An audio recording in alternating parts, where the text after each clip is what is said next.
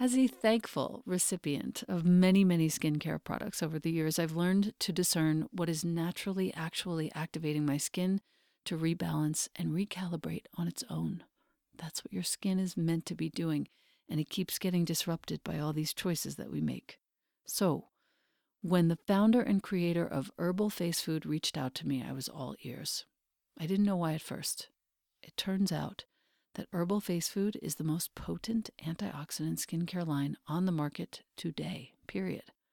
The raw plant ingredients in each of their products are never processed, never manipulated with synthetics or emulsifiers.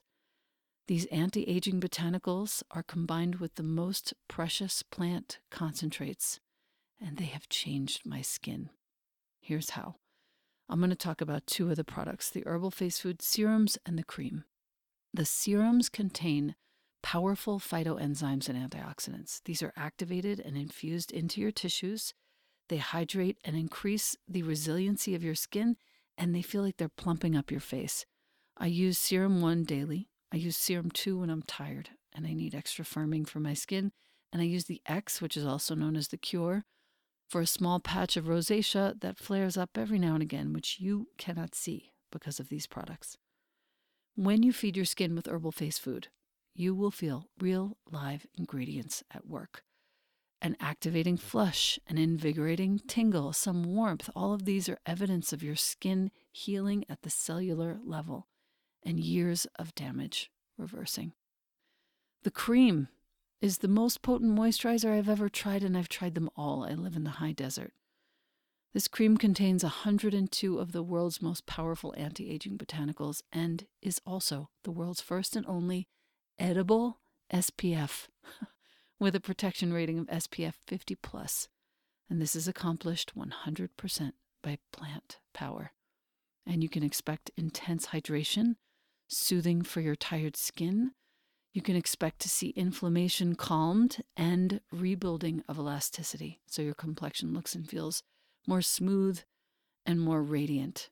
Herbal Face Food is not plant based, it's plant powered. It has the highest rating on the ORAC anti aging scale.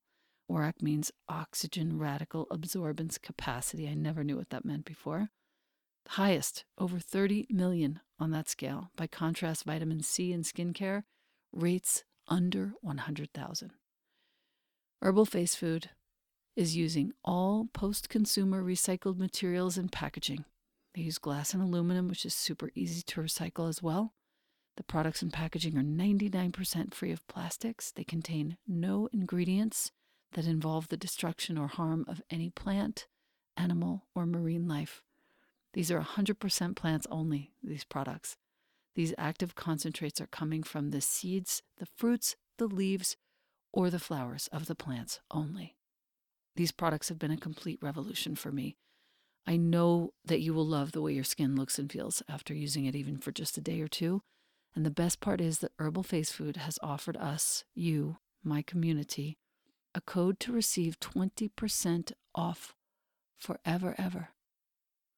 The code is capital E L E N A 20. Once again, that's my name in all caps, Elena 20, 20. The site is herbalfacefood.com. The code is all caps Elena20. It's not just your first purchase, it's any purchase. You will love these products, and I am so grateful, Herbal Face Food, for the change that you have made in my life. Thank you. Welcome to the Practice You podcast. My name is Elena Brower.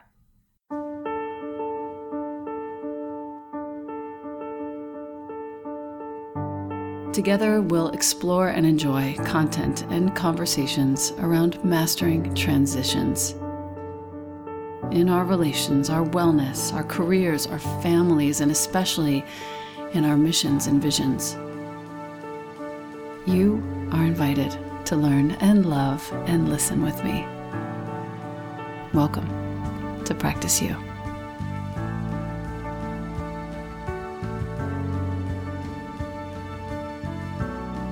Welcome back to the podcast. I have today author, activist, beauty explorer, and mother of five, Jodie Patterson, whom I've known for 20, I think 20 years, dude. She holds the position of the chair of the Human Rights Campaign Foundation Board, our nation's largest LGBT organization. I'm, can you tell I'm excited? As a globally recognized activist, Jodie speaks on topics of radical parenting, identity, and gender. We are going to get into this story in a second. Jodie, welcome, welcome, welcome. Hello. It's been years, like you said, a long time. Yeah. Yoga has how it started always, but I've yeah. wanted to have you on the podcast forever, and now more than ever. I am just so thrilled and honored to have you here. And I'm going to jump right in as I do. Your son announced at the age of three that he wasn't a girl, he's a boy. Mm-hmm. And in that moment, you set out to inform yourself, shift your bias, change the way your entire community understands gender. And you chronicled that journey in your memoir, which I read voraciously in two days. It's called The Bold World, a memoir of family and transformation. The, only, the one and only Alice Walker hailed this book as marvelous. and literally the entire time I was reading your book, Jodie, I forgot about the pandemic. I forgot about myself. I forgot about my life. And the way in which you told your story is so inviting and so true and real and beautiful. And it makes the entire conversation turn from, oh, that mm-hmm. is scary, different shit, to, wow, this is beautiful. This is this is exactly what I needed to understand. Your second book, Born Ready, which has as its subtitle The True Story of a Boy Named Penelope allows your children's voices to be heard. And this book is how your kids show us how an entire community can change for those they love. I'm just dying over this whole conversation. I'm so happy to have you here. I, I want to continue just talking about your history so that my listener can know who you are before all of this. You're a longstanding entrepreneur. You co founded two beauty companies. You received Beauty Skin Expert of the Year from Cosmo you co-own Joe's Pub at the Public Theater, which I forgot entirely. Remember that? Yeah. Uh, yeah, I forgot about that place. And along with the work you do with the Human Rights Campaign, you're also on Mount Sinai's Institute for Health Equity Research Task Force. Um, I was just talking to Latham recently, too, mm-hmm. about racial, uh, medical racism. Yeah. Holy God. The, you're also on the advisory board of the Ackerman Institute's Gender and Family Project. You're on Mount Sinai Center for Transgender Medicine and Surgery Advisory Board. Thank you. And the UN has recognized you as a champion of change. I am dying over all of these developments that have happened since I've seen you last in person. There are so many facets. You've you've um, been born so many times, is what I feel. That is true. That is true. When you talk about There's that, one when you quote, say born so many times, I'm sorry, I don't want to yes. jump in, but that just no, that no, stood out ahead. to me. Go ahead. When when you talk yeah. about being born so many times, um, I actually counted this out few years ago, and I looked at 20. Yeah, I t- looked at the 25 years, the last 25 years, and I just wanted to see what I had done because I was feeling so tired, right? But more so mm, than just mm. the regular tired. And so I counted nine careers nine career changes, um, 18 homes, movement into new homes, two husbands, wow. also the two, two, two ex-husbands, five children. And I wondered, why was I changing so much? Am I just an unsettled person? And I really thought about that. And I do think it's, I, I rebirth a lot quite often. Yes. To me, it's yes. a great thing. It feels good. It's difficult. But in the aftermath of being reborn, I have this new uh, vision so you mm. noticed something that I also noticed, rebirth. Yes. I I took copious notes on your book and I wanted to do a really good job in ensuring that my listener gets to know you pretty well and gets inspired to make some moves uh, based on your story. And I want to start with this quote. I've always been told that women are powerful, tenacious, and important, that we pull from limitless places, I don't know why this makes me cry, that we make magic wherever we go, shining light into the darkness, forming impenetrable shields with our love, and that beneath moments of weakness are endless reserves of strength. that I think sums up like I think about this all the time. I think about death. We both turned 50 this year. I think about death all the time. And I like that would be perfect to read at my funeral. but honestly, that that's how I want to begin this. That's the sort of overarching foundational roots and leaves of this interview. You were a city kid. You spent summers in the South and you felt the South held, in your words, some secret medicine. Like there was some sort of spirit in the soil. These were your words. Can you please talk about that? Because I want my listener to understand what that means. My white listener to feel the spirit of the soil in the South and why that is so important for us in our ignorance to mm-hmm. understand. You touched on so many of the guiding principles, right? Women, Southern life, Southern culture, and that power that comes. And a lot of times we summarize it as magic or something that we can't quite put our finger on. For me, a lot of times it was, I couldn't describe it exactly, but I knew that there was some energy in the South. I knew that there was some energy from the women that, that raised me.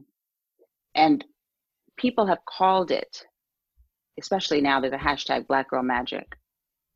And that means for, for most, for many people, like the the women that you see that are so outstanding who are black and who are female who have beaten the odds and risen above mm. all the bullshit and all the racism and mm. sexism and classism and you see them succeeding outpacing some of their white counterparts right but defying oh, yeah. the odds and so we call it black we call it black girl magic but for me when i really look at this it's not magic it isn't it's not magic and it is to belittle it to call it magic this was a strategy that many of our mothers, grandmothers, great grandmothers put into practice centuries ago. And it is birthed in the South. It's birthed in the culture that came out of, that thrived through slavery, through the Jim Crow South. And I really had to look at that because I needed something more than what I had at the top of my fingertips. I needed something mm-hmm. more that was deep inside of me. So I went back and I sat, which I always do when I go back home to my mom's house in Atlanta. I sat down on the floor and I looked at the pictures of the women who raised mm-hmm. me. And I really tried to remember their lives, ponder. We don't spend enough time pondering on the women who came before us. No. And so I pondered on their lives and I, I found that if they can surpass, then I can. If they can change yeah. laws, then I can and so I, that is something that that pace in which you can sit and ponder oftentimes is found in the South. That pace of life gives you a moment yes. to think. And then also what is this, around It's like this, I can smell the sun. I can smell yes. the sun and I can feel like the little dust motes in the air when you're sitting in that living room, in that sitting room. And that is exactly house. what it is. Yeah, there's this um, connection to, and it sounds very, you know, ethereal, but there's a connection to the earth and the nature, which we are devoid of in the, in the city in that same way. Yeah. But also, it is the yeah. proximity to people and to the history. We have to remember this history that is so forgotten or so repressed of Black women, sometimes often single Black women, but definitely leadership from Black women um, that can be found mm-hmm. first birthed in our homes. Your grandmother was friends with James Baldwin. Is that what I came to understand? Yes, which you know oh now oh I know now, and she was she would tell me stories of the two of them, and I would l- linger on her words then, but even now more so, because Baldwin has become so a part of my like literally my day to day writing and my thinking. He transcends yes. time. His words are just about yes. the entire human experience, coming from yes. opposition through opposition and striving. Yeah, thriving. Yeah, yeah. There's a particular quote about the white moderate that really has me um, mm-hmm. dealing right now in a very serious mm-hmm. way. You saw in your grandmother's face all the courage that you sought at the time when you were 43 and you were exhausted and you left and you left the city and you went down south for a little while. And you learned at that time is uh, you know when you shared in the book about how your great grandmother Lurleen actually went to college, actually got her degree credits toward her master's, and this was in the early 1900s. This was unheard of. Yeah. unheard of. You really are and, from a long line of activists. I don't think that everyone understands how radical that was for Black women to graduate from college, and not because we for were a less, woman, a woman for, exactly. for even a woman, period. Yeah. But but especially a Black woman. And you know, clearly it was um, illegal for so long for us to read and write and learn. And then the, on top of the racism, there was the sexism mm-hmm. and then the poverty that um, was forced upon the Black community. And then there was just a need for people to be hands on working at home.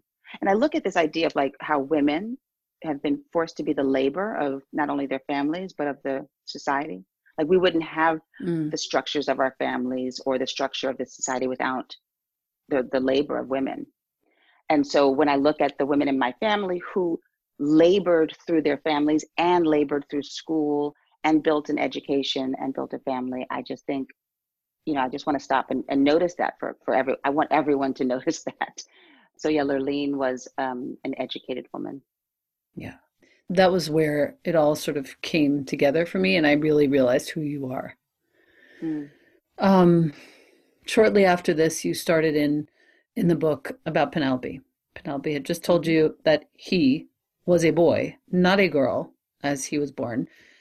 And then you first started coming to terms at that time with this using your as you said in the book your womanhood your excellence your blackness your freedom i just want to hold on those four words you used your womanhood your excellence excellence your blackness and your freedom to come to terms with the fact that this human who was born a girl is actually a boy yeah. and it was your mother who had taught you about leaning in these words toward goodness.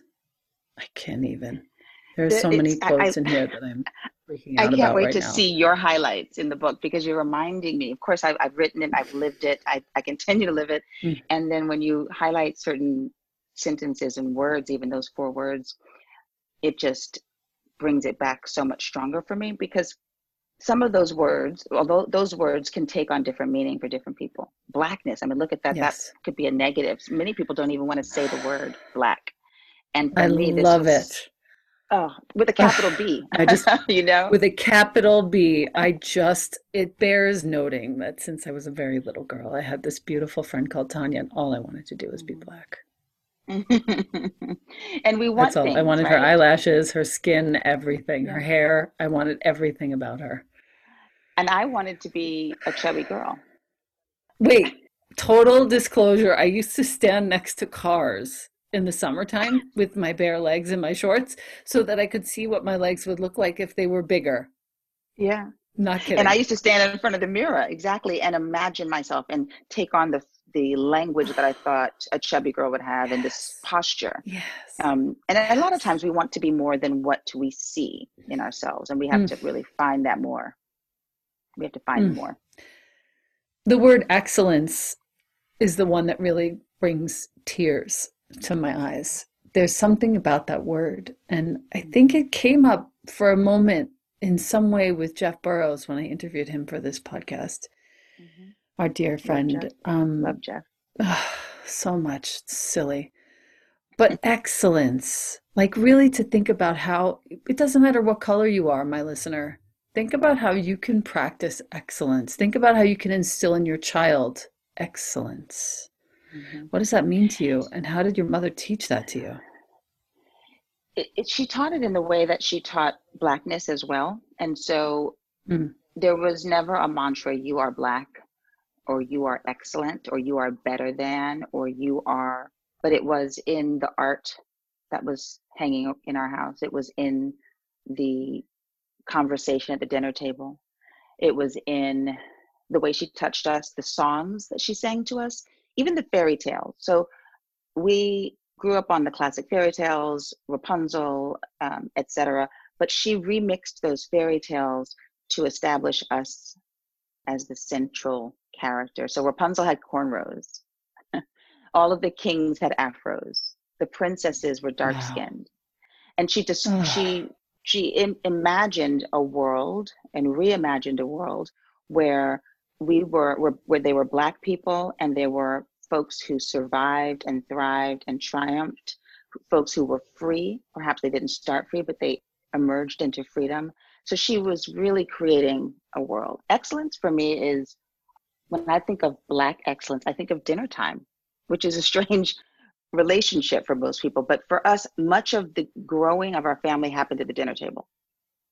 So I thought when we were talking about Roberta Flack, who's a famous singer, I thought we were talking about my aunt. I thought I thought she was my aunt for many years because of the way that we oh spoke God. about our um, icons. We spoke about them in a very familiar family way. So excellence is almost like it was breathed into us, not as better than, but as solid, as unified, and as triumphant. I think that's the difference. Beautiful. Yep. Other other influences of color that were mentioned too. Oh, sorry. Go ahead. Go ahead. I was just thinking, you know, also it's um, my family demonstrated a lot of what they were trying to convey. We didn't have a lot of lectures, but we had a lot of demonstrations. So when I think of, you know, how do I interpret excellence? And I see my grandmother, Gloria, mm. who uh, was raised in the South. Um, she came up through the Jim Crow South. And as a teacher, she was suing hospitals and school boards in the segregated South, and she won those court cases. She was wow. um, accused of being a communist, accused of being a bad person, accused of being crazy and fired from her jobs. She was jailed dozens of times. She continued on, became a tenured professor, worked at Emory, worked at Clark Atlanta University. She's a woman who sought out love year after year. She married five times. One man she married twice. Wow. So when I yeah, when I think of Dude. excellence, I think of this like just determination also perseverance. And she never told me, she never told me a lecture with pie charts and Venn diagrams about how to be excellent, but she showed me and she demonstrated to us that we move through yeah. life, through it. We keep moving through it. Mm-hmm. Yep. Such good, such good medicine right now. The other influences of color, Faith Ringgold, whose work I finally got to see in Europe, a giant show last year. Nina Simone, James Baldwin, of course. I made a note about how your parents gave you the notion to, quote, think in numbers rather than separately. And this really struck me. I wrote it down. You're part of a greater whole, which was inculcated in you even as you grew up in a predominantly white neighborhood in a predominantly white private school. Every weekend, they would drive you to Harlem and drop into the all black neighborhood. And this taught you that there in this paraphrasing that there are so many different kinds of black people mm-hmm. and how to flow with anyone how to talk to anyone so the the weekends in harlem were um, and it's funny when it's it sounds like when i when i say weekends in harlem it almost sounds separate from de- everyday life and it didn't feel that way so sometimes it was on the weekend sometimes it was all summer we really were moving from the upper west side on 81st street to harlem um, to the South Bronx, my father really wanted us to flow in all mm. neighborhoods. And he would say, mm. baby girl, walk into any joint like you own the joint. walk into any room like you own the joint. Because he wanted us, especially as Black girls, to never fear white people, poor Black people, rich Black people, and mm. to have um, relevance in all communities. And so we would um, drive uptown to a place called the Armory. Well, it's technically called the Armory. it's an armory and it mm-hmm. has uh, tennis courts. And then outside, they had outdoor tennis court, courts that we called the Jungle. And they were next to the projects and they were in um, a low income neighborhood. But it wasn't, that wasn't the point for us. The point was that we were outside and we heard Afrika Bambaataa, we heard the Nation of Islam, we had our friends, we played hopscotch, we played heaven. tennis, ate lunch outside, and we had a taste of blackness un uncontained. So in mm. my mm. home on the Upper West Side on 81st Street, blackness was in our home, in our apartment, on our walls, in our literature, in our language. But when we stepped outside, right, to, to Central Park West, there was no relevant black culture there or obvious black culture. Yeah. But in Harlem, we had obvious black culture. And that was right. it. That was change that made the difference for us. I now seek yeah. out black culture. You can't keep it away yes. from me. I am I'm going to find yes. it no matter where I live, no matter what socioeconomic group I'm in or what boardroom I sit in. I'm going to bring Black culture and seek out Black culture. No, I, and I get it. And I actually, I mean, as I shared, I mean, mm-hmm. Black culture for me was everything as a kid. And I also sought it out. And to my parents' chagrin slash ultimate approval in the end, because they realized that there's just people. yeah. Good people. And what would we be with? What would with what would this uh, country be without Black culture? We're looking at art, we're exactly. looking at music, we're looking at language. Everything. And, Everything. and I think even now, Elena, it's like even now when we think about a path forward, we would be yes. foolish not to look at Black women and the culture that Black women have articulated in the home. And we would be Thank foolish you. not to bring that into the boardroom, into politics, into our communities. It's about connectivity and love and care and excellence mm-hmm. and womanhood. yeah, exactly. All of your that. dad, please. Your dad was the co-founder. This bears noticing. Uh, he was the co-founder of the first black-owned brokerage firm on Wall Street. Mm-hmm. He would tell you, as you said, that there was no place you don't belong. Do your hair how you like. Walk in like you own the joint.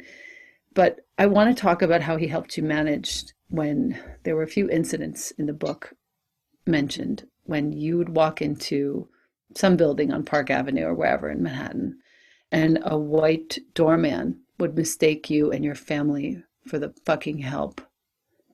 And he It happened in our own in our own apartment building. No. Wherever we went, they did not believe that we belonged there. We could have been going there every damn day. Right. He said to you something that made me weep. I had to put the book down and literally like put my head into a pillow for a good 10, 15 minutes. He said, Don't let don't let those white folks confuse you, Jodie. Stay focused. Yeah. That was powerful. It makes me think about it too.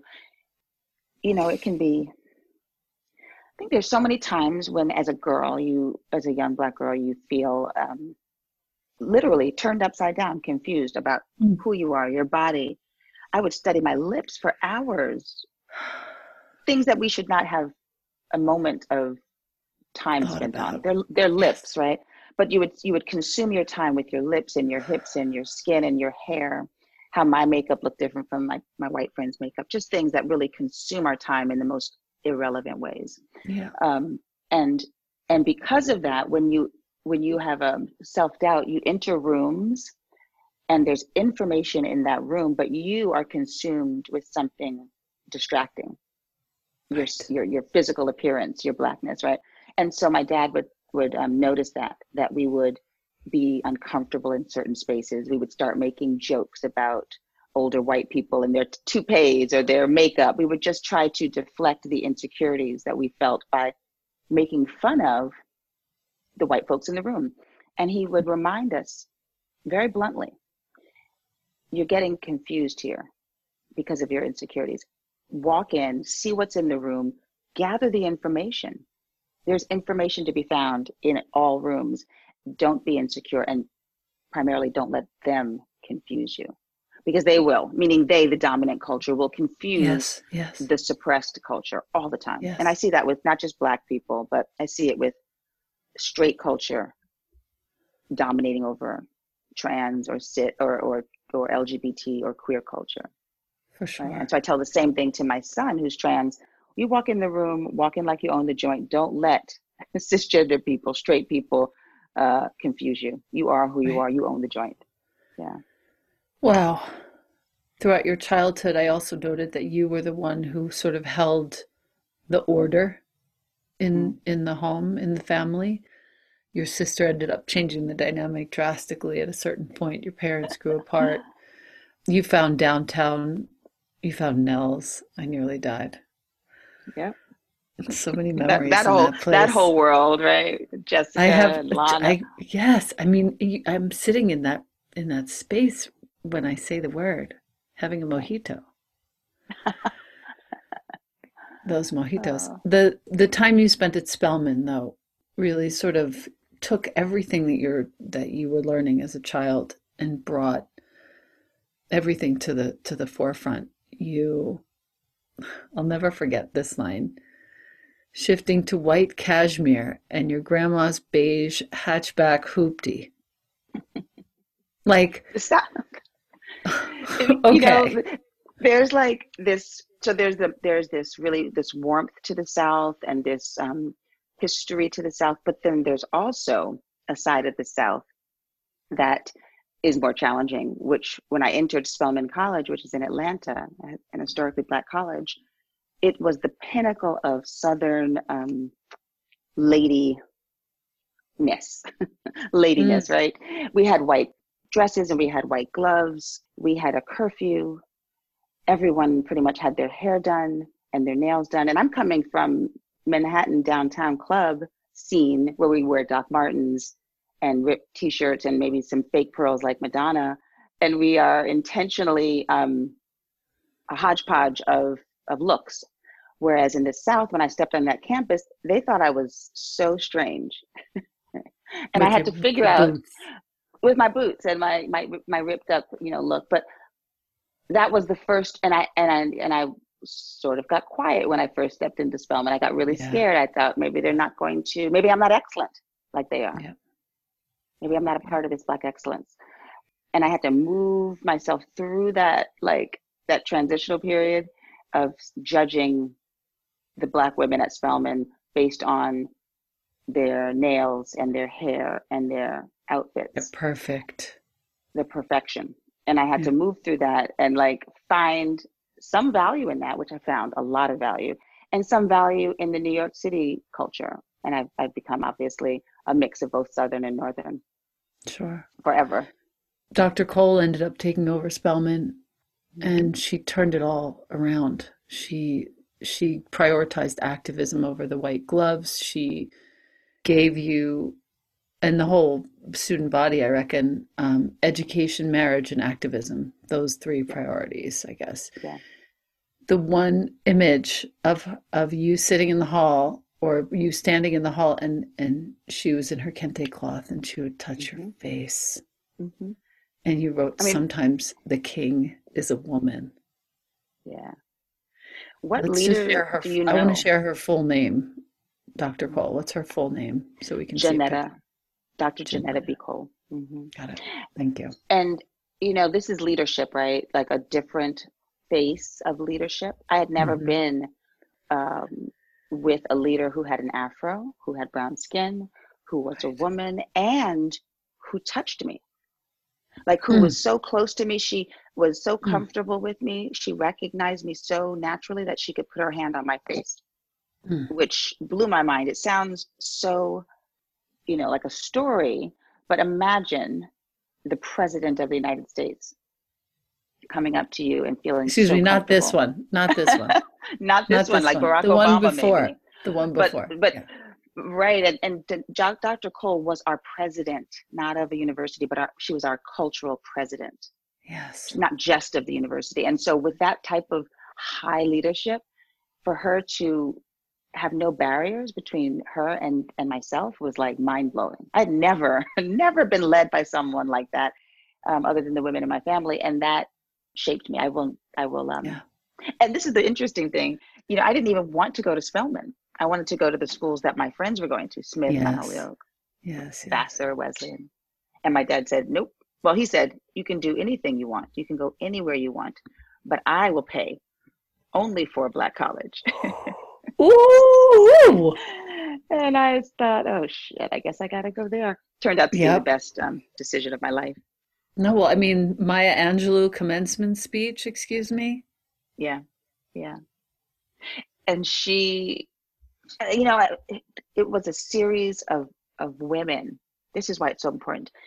If we invite women into into our spaces, if powerful people invite women into our spaces, I mean, universities, boardrooms, startup companies, hospitals, we will get the, the information that Alice Walker has and Dr. Maya Angelou had and Toni Morrison had. And there, there are other women out there. They have not all passed away. So we have mm-hmm. to invite them in and hear what they have to say. Dr. Maya Angelou said to us something I'll never forget at the commencement speech. She said, You are already paid for. You do not have to pay for yourselves don't have to pay for yourselves. It's done. And I didn't know what that meant. I sat with that. And she was saying what my dad was teaching me about Pan Africanism, about thinking in numbers. We've done this. The aunties and the great grandmothers mm. have done this for you. So mm. you are here, own it, and don't waste it, and then do it for the mm-hmm. next. Right? Like it was just, it was powerful. She said she went on to say that when you walk into an office, you do not walk alone, and you bring everyone that has loved you with you. Yeah, bring your bring your aunties. bring and, your aunties and that's a funny thing because I I I have found myself over the past five years entering office spaces and boardrooms more than ever stages with five thousand people in the audience, and I have to bring my aunties with me. Literally, I that's look right. at them before I get on stage, bring them in, and drape them around me, mimic their yep. personalities sometimes, yep. Um, and that's like that idea of um, when people say, "God, she just has something about her." Oh no, no, it's it's the aunties that you're seeing. it's it's everybody who's walking with me. In closing, she said, um, "quote However, I am perceived or deceived. Lay aside your fears that I will be undone, for I shall not be moved." Yeah, that that sturdiness. I shall not be moved. Sturdy is another word that I like to use, and it comes from that. There are um, all of these things that I think pull us, particularly as women, mm. right? Morals pull us, husbands, spouses pull us, toxic mm. male energy, white supremacy, the children pull us, right? Mm. Our home life pulls us. We get pulled in so many directions, and we have to plant ourselves and be sturdy so that when we do get pulled by these sometimes very amazing people and things like family, we do not get broken, right? And it's this idea that I've been recently thinking about, even after I finished writing this book. The next book I'm I'm working on now is about part of it is about untethering as a woman. Mm. And untethering for me is um, detaching from the things that define us. So detaching from some of some things that are that are great things like detaching from children spouses uh, morals even for me. Parents. Parents and not forever. I don't mean go off into the world as a lone ranger or be an astronaut and go live on the moon.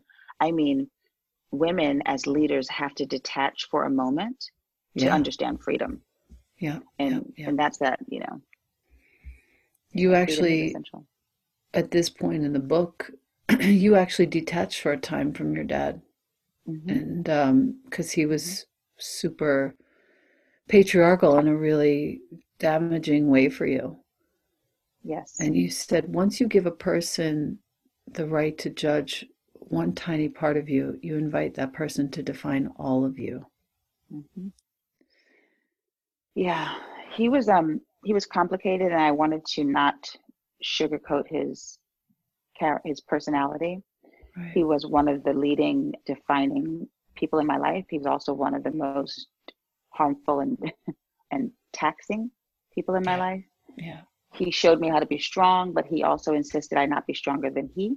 He showed me how to be smart, but he thought I should not be too smart as a woman. He's very contradictory. I mean, he had these great and grand ideas for our family, but he could would cap them. His sexism was so apparent that it would never it would always surface the sexism would always surface right. and there was a moment in my life when i asked him if i told him i wanted to go to grad school and i wanted to study literature and he told me that only fat gay ugly women go to grad school wow and that i should focus on getting married well because i was so beautiful and my brown skin was so beautiful that i could marry well wow it's like so wow. so so crazy to talk but when I when he said it, I realized that he was a man who was burdened by his generation's ideas on sexism and, mm-hmm. and, and, mm-hmm. colorism and and I knew I had to pull away from that, detach from that because I had to have freedom from those. I don't want I didn't want his old ideas planting themselves on my somewhat new mind. Yeah. Right. We do that all the time. We put old ideas on new people. So I had to pull away and then I came, I did come back. It's like that's the thing. Yeah, we no, no. We I, I, we, yeah. we pull away so we can come back different. Well, insert New York City, insert mm-hmm. Serge, Area MK, Fez, Time Cafe, mm-hmm. East Village, road trip with your grandmother, launching D'Angelo, hello, yeah. which was like in my in my life for years. That was my mm-hmm. soundtrack. That first album. You were pregnant with your daughter. You opened Joe's Pub. You opened your PR firm. I met you shortly, I think, right then. And then you went back to Germany to help him die, your father. Mm-hmm. The most beautiful scene mm. was that scene where you're whispering in his ears uh, as he got close to death and telling him stories and hearing him, the gentlest little responses from him, knowing that you were mm-hmm. doing the right thing. A lot of the um, what you just talked about that arc of you know downtown New York and hmm. my marriage, my first marriage yeah. to Serge Becker and yeah. Joe's Pub, D'Angelo. These were all great collaborations. Amazing. They were like I have lived um, with a philosophy of collaboration, and sometimes those collaborations, almost always, they they have a, um, a beginning and a middle and an end. Um, yeah. You can call it divorce, you can call it career shift, but those were some great collaborations. And even with my dad, it was a collaboration. In the end, when he died in Germany and I was there, it all came back. The, the entire story of my father and, and me came back consciously to me in Germany, and I could see the whole collaboration. Mm. And this is something really interesting. Ch- parents and children don't think of it as a collaboration. Mm. Um, parents don't think of the relationship that they're building as a collaboration.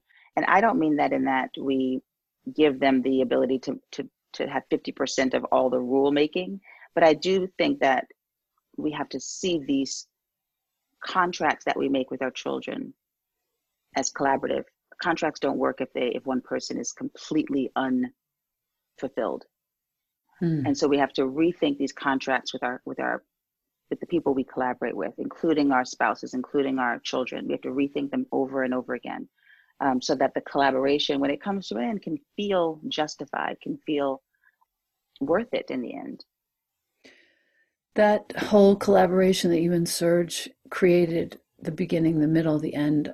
I have this one image of you and Georgia picnicking on your bed on chicken after you and Serge broke up. And you're laughing outside and you're panicking inside. And I remember so clearly, it was right, I had to be right around the same time. I was getting divorced. Jonah was like three and a mm-hmm. half. And I remember having to hold the whole world together, it felt like. Yeah. And it was almost like I was back in that body again and so I want to mm-hmm. thank you specifically for that whole description because it helped me heal that within myself just reading your story of that moment. Make, it's like you make these moments. I mean, these these these moments happen, right? Like I call them sinkholes. When the earth opens up, it splits, you drop. Mm. And the sinkhole or the fissure of life is something that we as women never acknowledge as a part of life. We, in fact, don't even want to believe. We're not raised to believe that fissures happen. And they do. They're these absolute essential elements to life, whether you call it divorce or death or COVID, right? Sinkholes or fissures happen. And then we have to figure out how to move through them um, and find the upside in the split and then come out of the split, come out of the split. In that moment when I was eating chicken, rotisserie chicken on my bed with my daughter because mm. I just could not get out of bed. We were trying to find the upside. We were trying to come out of the split. And we, we do, but we have we to really do. think about it how to find the upside in the split. Yeah. Mm-hmm. The upside after that, Vibe magazine, Zac Posen, you rock that. Second pregnancy with Joe. Cassius, Georgia Beauty. Oh my God, I loved walking into that store. That was oh fun. my God, on Houston. That was when, right around then, you met 9 mm-hmm. Penelope came along. I oh, mean, God. wow. That whole period was like boom, boom, boom, boom, boom, boom, boom. It was like Amazing. Fire, firecrackers just popping off in our lives. Um, wow. You know, I had these, I had my daughter from my first marriage. Then I met Joe, like you said, and I, we had 3 mm-hmm. children back to back. And then we found new love in a person who I did not birth, but who became my son. His full name is Air Nain, and we call him Nain or Niney Poo. and it's spelled N A I N, just yeah. in case my listener is a visual person. Yeah, N A I N. But really, he was uh, a moment. I, I, he just walked into my store. I had a store on Houston. We were open late at night, and he sort of skateboarded in with this beautiful sort of Jean Michel Basquiat energy. Mm. And over the course of a month, we became inseparable. And that sounds so strange as a mom to like let someone in your space, right? Personal space right. with your vulnerable kids. But it was undeniable. We just could not not be together. And a lot of people were angry at me, especially my husband at the time. He thought this is so dangerous, letting someone in our life that we don't know. We don't know mm. his background. We don't know his language. We don't know anything about him. And um, I heard what he was what he was getting at, but I said, just spend some time with this kid. And so we all just spent sort of, you know, personal time with him. Joe spent time with Nain at the basketball court. I spent time at my store. And he became a part of our lives and, and, and eventually moved in with us and worked for Serge Becker at, at Miss Lily's and, wow. you know, went to college. It just, he's, you know, he's a, he's a special person. And at that point, Penelope mm-hmm. declared, Othello came and then Penelope declared, I know we can't forget about Othello. Mm-hmm. Penelope declared, Mama, I don't feel like a boy. I am a boy. Yeah. And you found that teaching your kids about transgender was sort of like the way your parents infused your life with pride and capital B blackness. Mm-hmm. Um, there were so many little moments, and I don't want to sort of ruin it for my listener because you really do have to read the book, but there were so many moments where you're teaching Joe's um, dad, who's from Ghana, how to change the pronouns. Yeah. the accent that you, I mean, you managed to get it in there. I could hear the whole thing. And then explaining to your own mom about gifts. The quote was colors and symbols may mean more to you than you might understand. Mm-hmm. May mean more than you might understand. Meaning, like you you you have a girl called Penelope, you buy pink hangers, you show her the dresses, and she chooses the Spider-Man toothbrush. And this is how it goes down. You ended up finding a trans girl who became the de facto advisor to your family, Jazz. Jazz Jennings, yeah. And I want to backtrack a bit, like please. You know, the and I'm so glad you gave the full description of my life up until the point Penelope says I am not a girl. Yes. Because that that fullness to my life from the women in the South who were activists that raised me, from my downtown eclectic life in New York City to my uh, meeting of my adopted son. These are very different worlds. And so I was used to, I clung to, I gravitated towards different worlds. And then, and I, and I clung to diversity, I clung to inclusion, Harlem, Upper West Side, right? And then I, I meet Penelope, my third child and that that type of change that type of difference rocked me for a mm-hmm. moment. I wasn't used to i was used to different cultures but then that difference scared me. And i had to go back into the thought i had to go back into the memory of my family right. right about self-determination and about pride and about owning everything.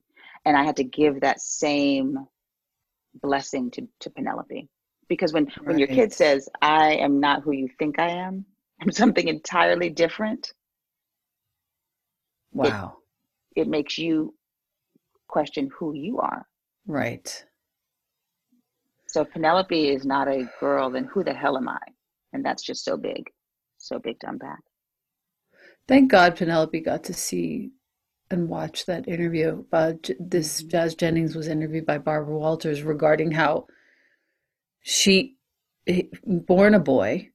Yeah. She simply thinks like a woman but like a girl because jazz was a kid at the time. By the end of that marathon night watching penelope knew that he was trans and he felt mm-hmm. seen like the sky opened or something. First time he said it. Yeah. He said mama i'm trans like jazz. So good. Thank god. There was no other um image for him to just to to mirror, not mirror, but to um, there was no wording for him to pull from. There was no no blueprint, and he was trying to give us the language by like stomping on the dresses mm-hmm. and mm-hmm. refusing the pink. That mm-hmm. was the only way he could explain it to us. And then as he had more information, as his mm-hmm. language developed, he could say, I am trans, like jazz. But it was, you know, it's like this is why representation matters. Without representation, we are at a loss for some wording yeah. and articulation, and we uh, we get frustrated. Penelope was so frustrated before he could yeah. say that. Yeah. Yeah. Um, this is important. And for some reason, I have to just give a shout out to Lisa Cooper for introducing us because she's the one who brought me over to your house. Yeah. But right at this point, and I'm thinking of her right now for some reason because she's such an active voice for trans people. In certain societies and cultures, my listener, perk up your ears if you're doing something else.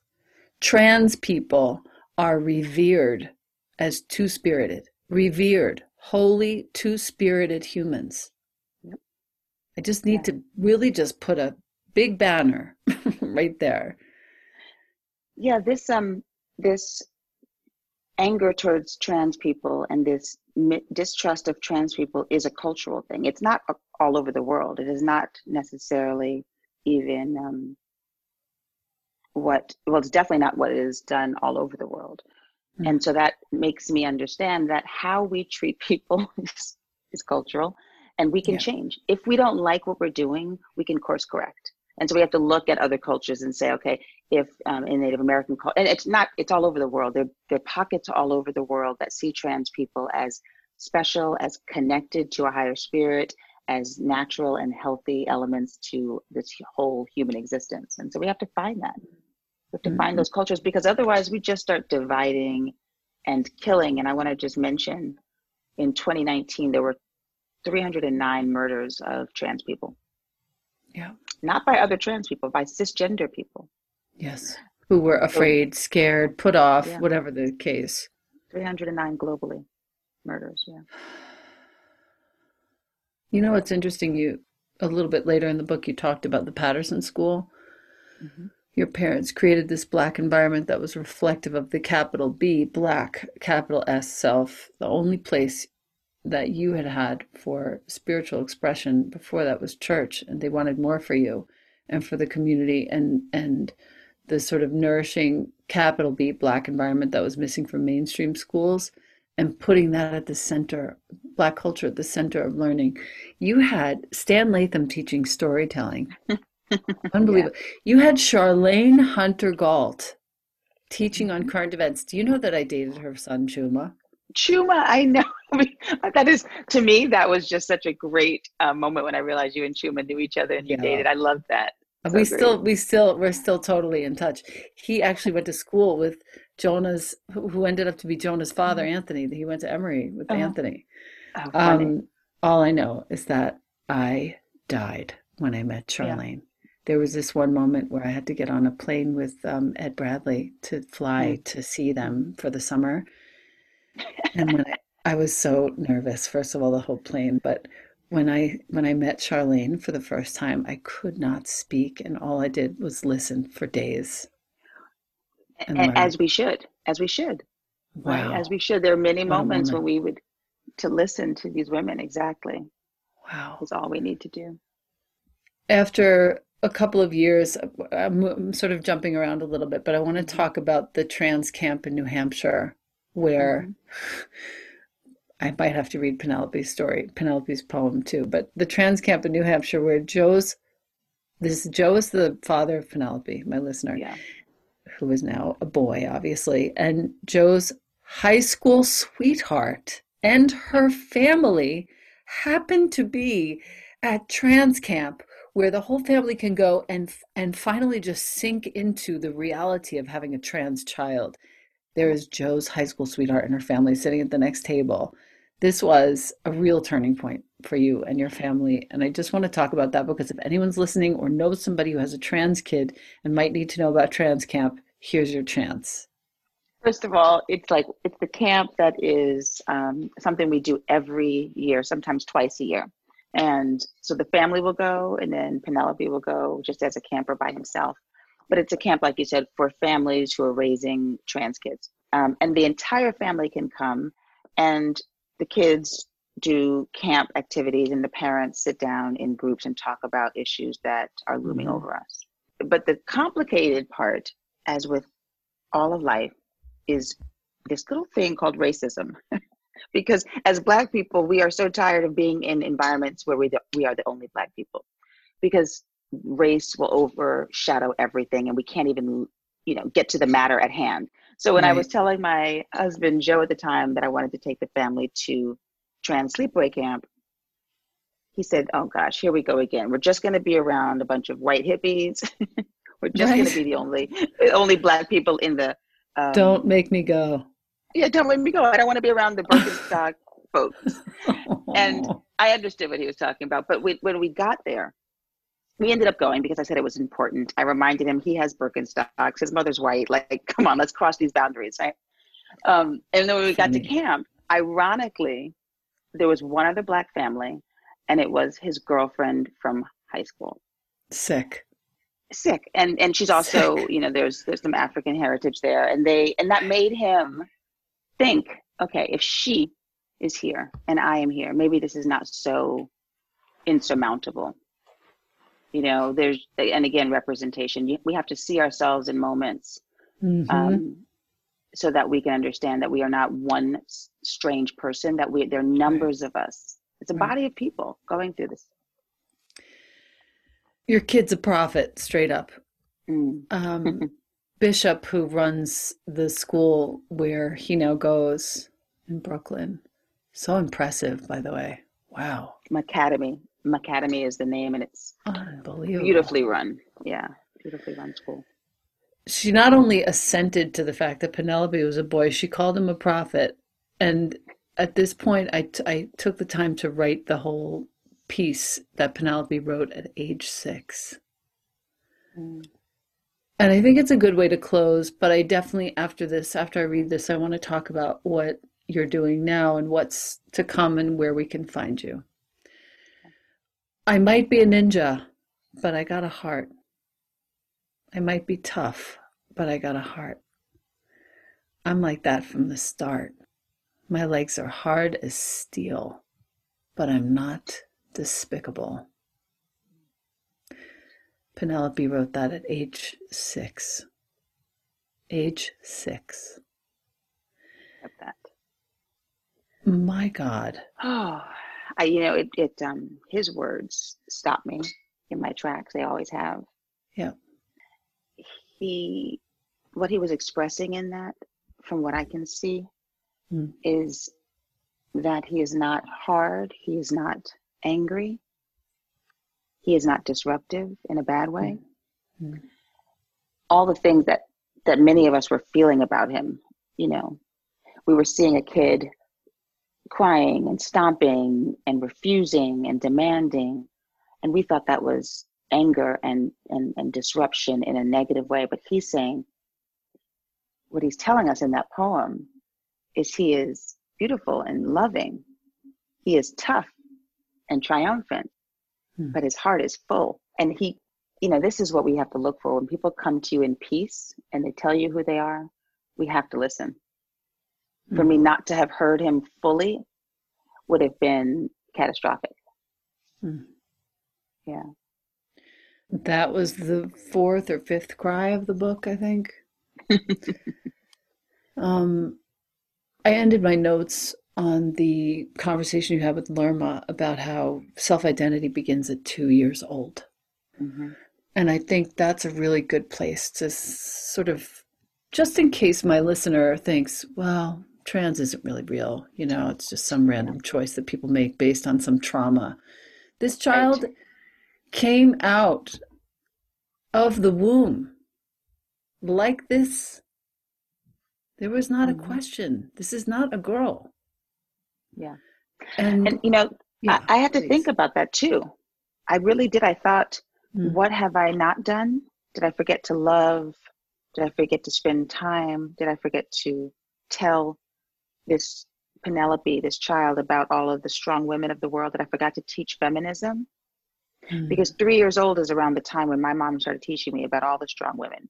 You know, I knew Billie Jean King, Nina Simone, Audre Lorde, um, Dora Welty, Toni Morrison. I knew these women. Mm. And I thought maybe I've forgotten to talk about feminism to Penelope. Maybe Penelope is rejecting being seen as a, as a weak girl and wants to be seen as tough. So she, I thought, maybe she's picking toughness.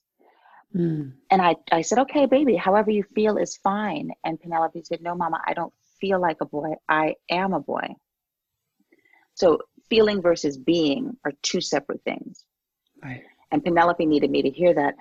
So when you look at and, and the, here's a little bit of the science. The brain for all of us not just trans people but for every human starts to develop identity at around three then another time around preteen and then another time around young adult. There are moments of, of identity development that the brain goes through placing the person in relationship to the world.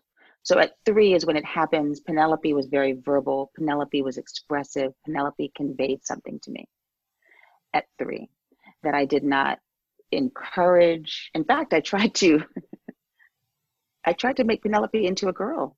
I tried to keep mm. saying you are a beautiful girl, you are a strong girl. And the more I said that, the sadder Penelope became. Mm. So it wasn't overnight that I just said, "Oh, we're trans, we're a fam, we're a trans family. Penelope's a trans boy." I still drilled down in this idea that Penelope was a great, strong girl, and mm. that just didn't work. And Penelope said, I don't want tomorrow to come, Mama, because tomorrow I'll look like you. That's when I said, I don't care what I thought, right? If Penelope's not going to make it, it's not worth it. And I changed the language. You just change, you change the language. And you know, I want to just go back to one thing you said about um, yeah. the, Penelope's grandfather, who's from Ghana.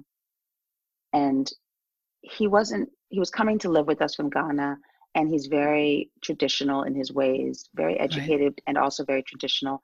And he wasn't going to get Penelope as trans. He wasn't going to understand transgender reality. And so we came in through the back door and just asked him to use the pronoun he instead of the pronoun she. And for him, being educated, speaking multiple languages, he thought that was easy as easy peasy. He said, no problem, I can use he because in his language of Twi, which they speak in Ghana, they don't even use gender pronouns. So that didn't have a connotation for him. And so I, I think about that. I thought about that a lot. Like, if people find it hard to understand how a person with a certain anatomy, vagina, fallopian tubes, uterus, identifies and is a boy, forget the science for a minute. Just do what's life affirming. Switch right. the pronoun. Right. And eventually your brain will start to switch, your heart will start to switch, your mouth will start to switch. It becomes it became so easy as I saw Penelope grow to say he. It means nothing to me to say he now.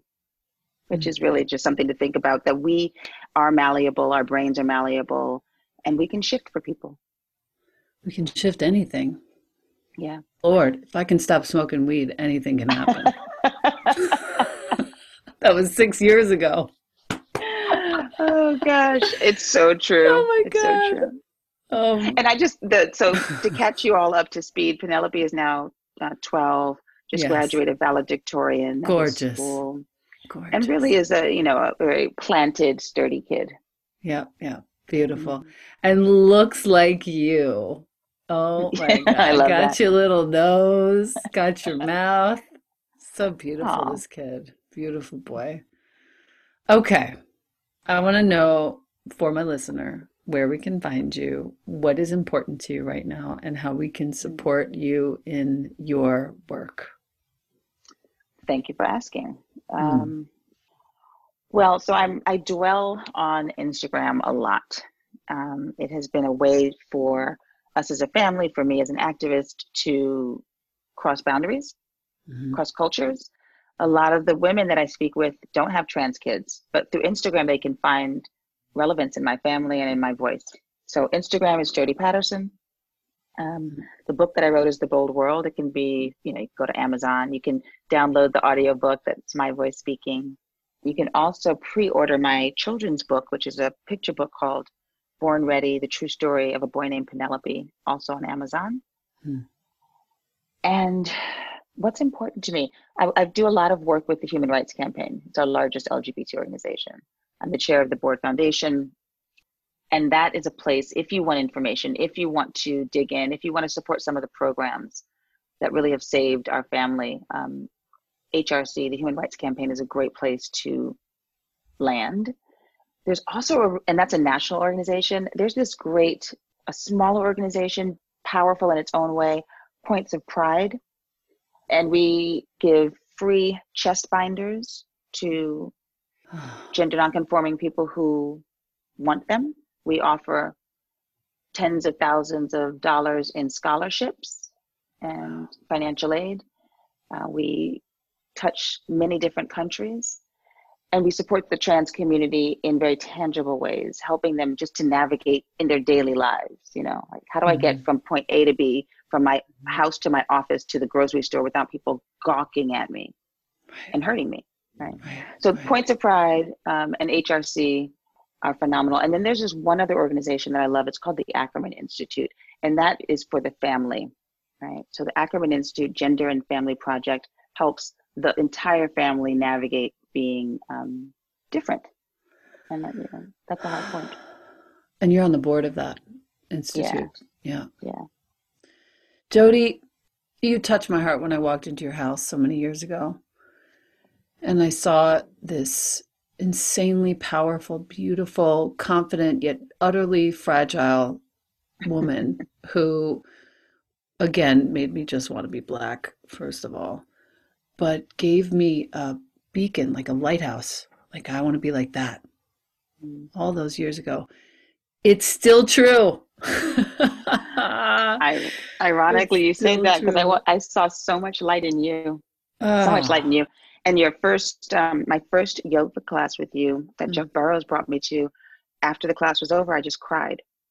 I was in child's pose, just cried. And you said that's exactly what you should do. oh, God. Just let it out. Yeah. Yeah. So I just want you. to thank you. Yeah, thank you so much for being here and taking the time with us. And um, I can't wait to see how it all unfolds and how much good and how many lives that you get to touch and help. Thank you. Thank you. I love you. Love you too, Angel. Talk soon. okay, bye. Bye.